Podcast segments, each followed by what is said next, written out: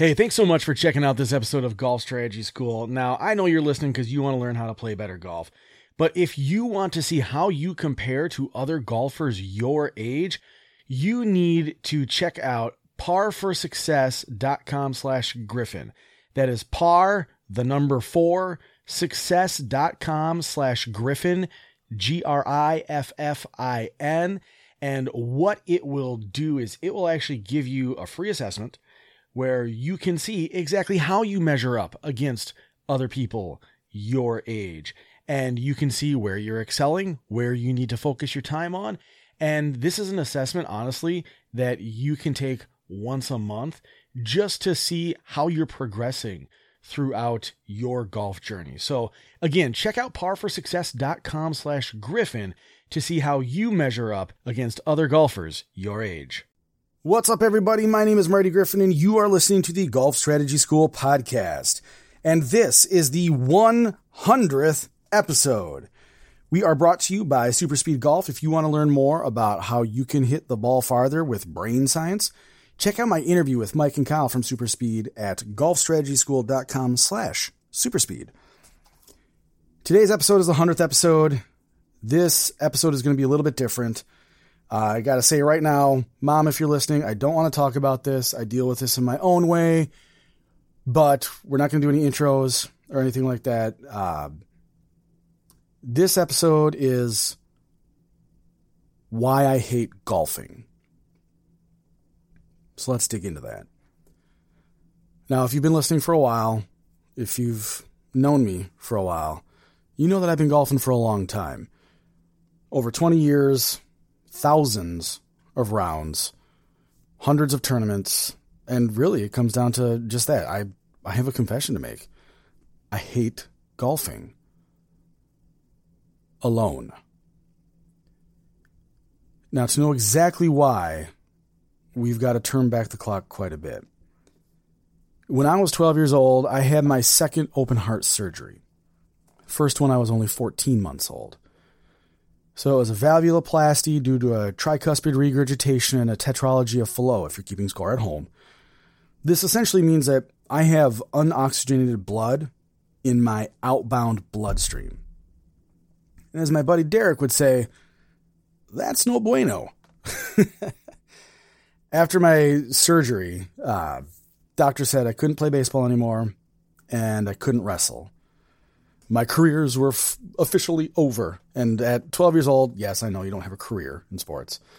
But the thing is, when all of your friends play baseball and you have to sit on the sidelines to watch because of your heart, something that they can't see and that they certainly don't comprehend, it sucks. I'm instantly alienated from 90% of the kids in my class. So instead of playing baseball, I was just launching tennis balls into our garage door with a hockey stick until one day my dad, Martin Jr., I'm the third, if you didn't know, he told me to come with him to the driving range. And what I didn't know at that time is that he had just picked up the game after like a 20-year break. So he was relearning right along with me. And we're about 3 weeks into trips to our local driving range, which is Vitense Golf Land, if you're familiar with the Madison area. Hi, Joel. Hi, Mark. My dad realized he was no longer able to really guide me, so he smartly got me lessons. Now, that's when it really took off. I took lessons, and I played the par 3 course for the rest of the summer. And my first round ever was with my dad and my two older brothers, Troy and Corey. And I finished last in our group, as you'd expect, with a sizzling 114. But the thing was, I birdied a par 5, so I was totally hooked. The weekend trips to Vitense turned into 3 times a week at the range, and 2 at the course. Now we were sending hundreds of thousands of golf balls downrange, and the whole time I had those same steady set of eyes watching every swing, every lesson, and every round.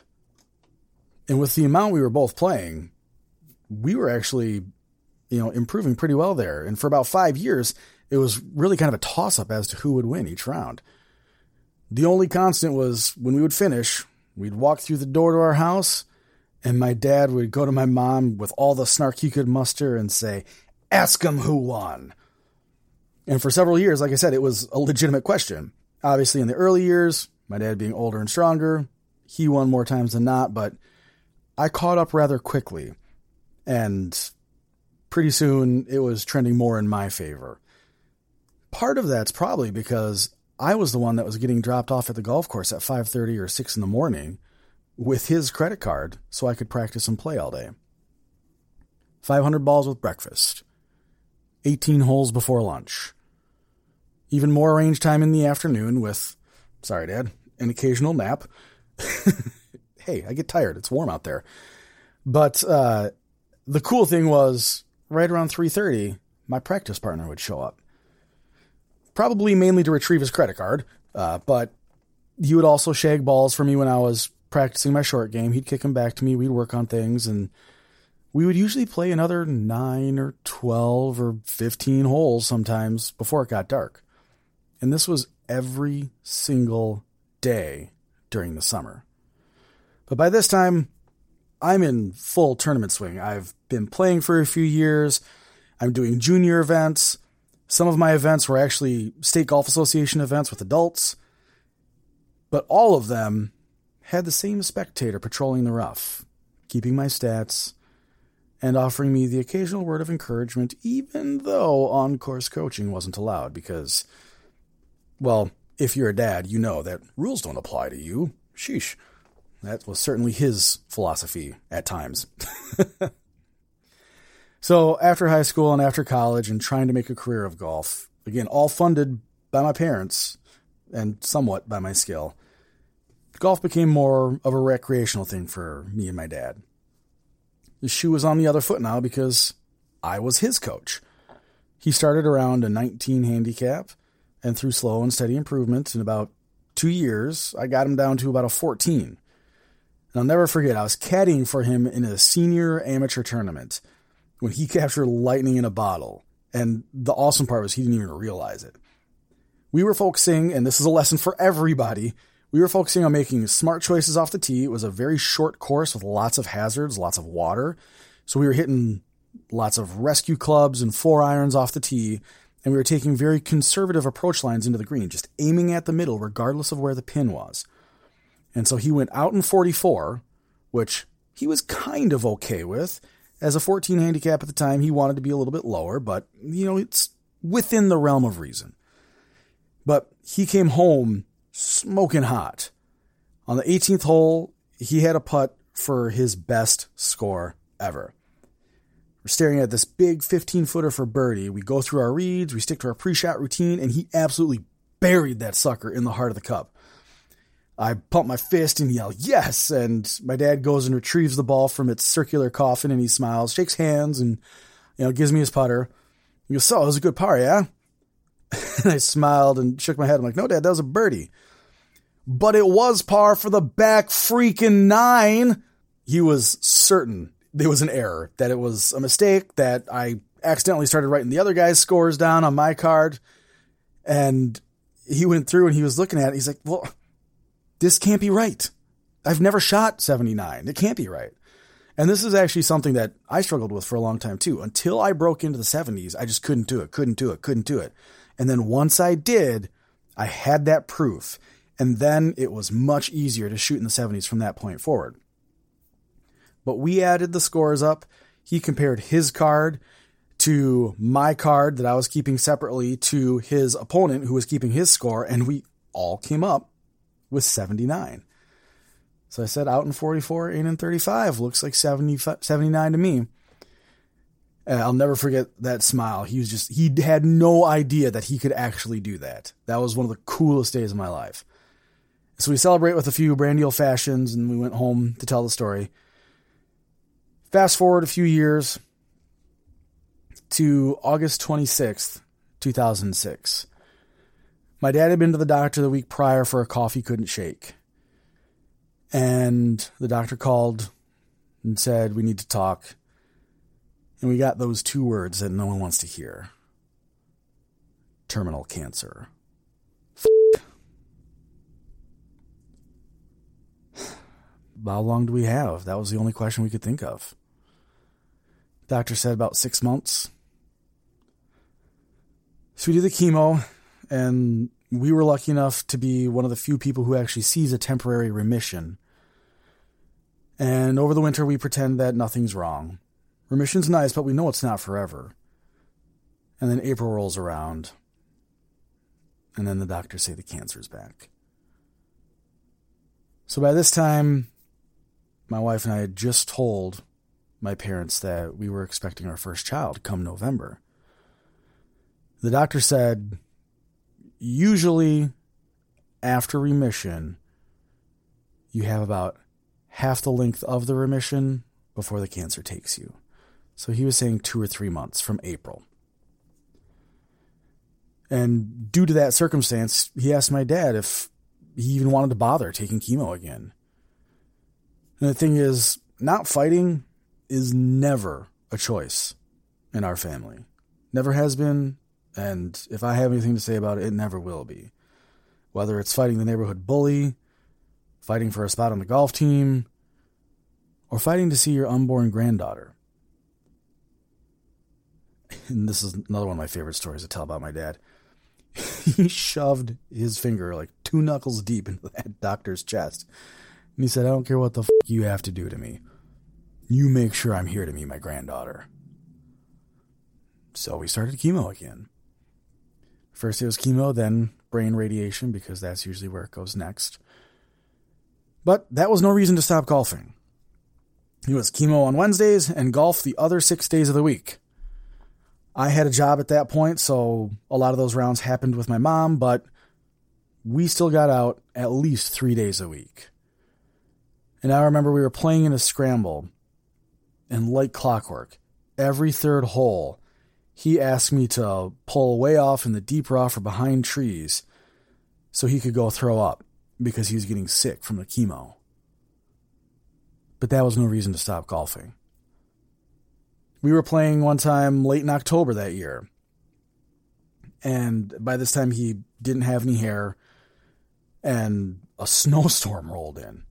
Like, it's cold, it's windy, and now it's freaking snowing. And he goes, can you drive the cart? I can't feel my hands. I told him, Dad, we can go inside. It's not that big of a deal. But cold is no reason to stop golfing. Not even snow. Eventually, the season had come to an end, and my dad was still around. He had beaten all the odds that the doctor gave him, and on November 13th, 2008, my daughter Taylor was born, and he was there the very next morning to hold her. They hung out and laughed for the next 9 weeks. Then January 6, 2009... his body just couldn't fight anymore. And he was 66 when he died. Now, I had to write this ahead of time because I knew I'd be a mess. And I sat there and I watched that cursor blink for at least 15, 20 minutes. I don't know. Because I didn't know what to say. I mean, I'd spent so much time on the golf course, and the lion's share of it was with him at my side. So that's why I hate golfing alone. It's a burning reminder that I no longer have the person who I can at any time, for any reason, ask if they want to go play and get a yes. If I'm being honest, I still can't even go and play my home course from when I grew up. There's just too many memories. I've played it twice since he died. Once shortly after, I got 2 holes in and had to walk off. And the other time was about 2 weeks ago, and it's because it was my wife's first time playing golf. And I figured there was no better place for her to experience that than where I grew up with it.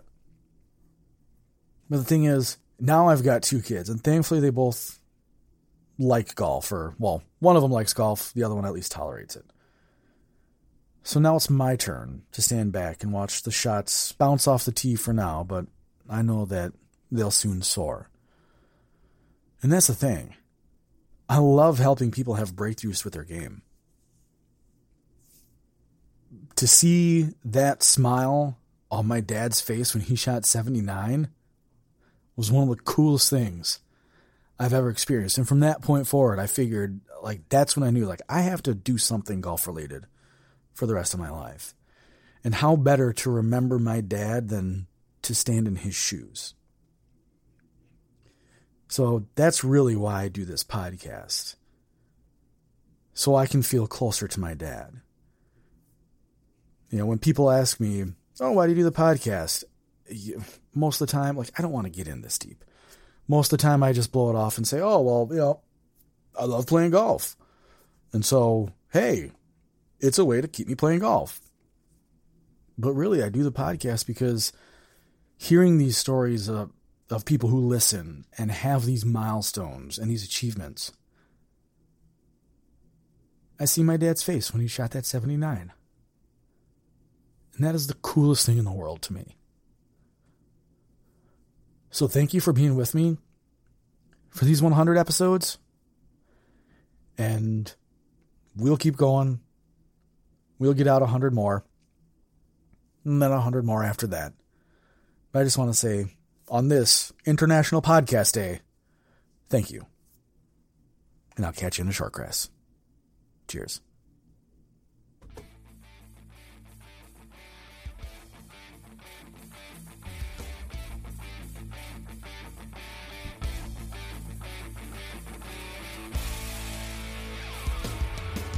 All right, I had to take a break for a minute so I could recompose myself.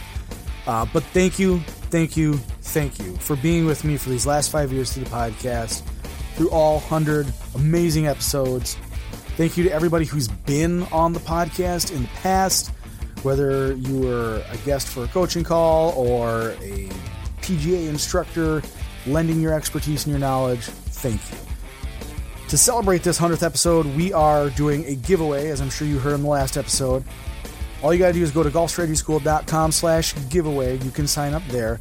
And it's all going to culminate in a live training that I'm doing on October the 13th. We are going to announce the winner live during the training. So be there or be square. You can get extra entries into the contest by signing up for the training. So golfstrategyschool.com/giveaway. Get yourself signed up. Get yourself a chance to win. We've got a prize pack from SuperSpeed Golf. It's a SuperSpeed Golf set, so you can actually swing faster, hit the ball farther. And then I actually picked up a pin flag from the 2019 Masters. And when I was in Scotland, I picked up a pin flag from St. Andrews. So we'll be giving those away as well. Get yourself signed up. The more people you have sign up through your link, the more entries you're going to get. So just keep spreading it early, spread it often, and I will catch you all in the short grass in that training. Cheers, everybody.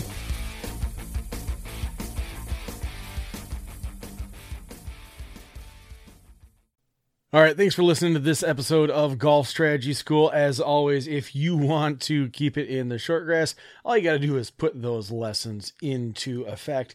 And if you want to see exactly how you fare in terms of your physical performance to other golfers your age, head over to par4success.com/Griffin, and you'll be able to see exactly where you line up and match up with other golfers your age based off of this free performance assessment that Chris and his team has put together. Again, that's parforsuccess.com/Griffin to see exactly how well you line up against all their golfers your age.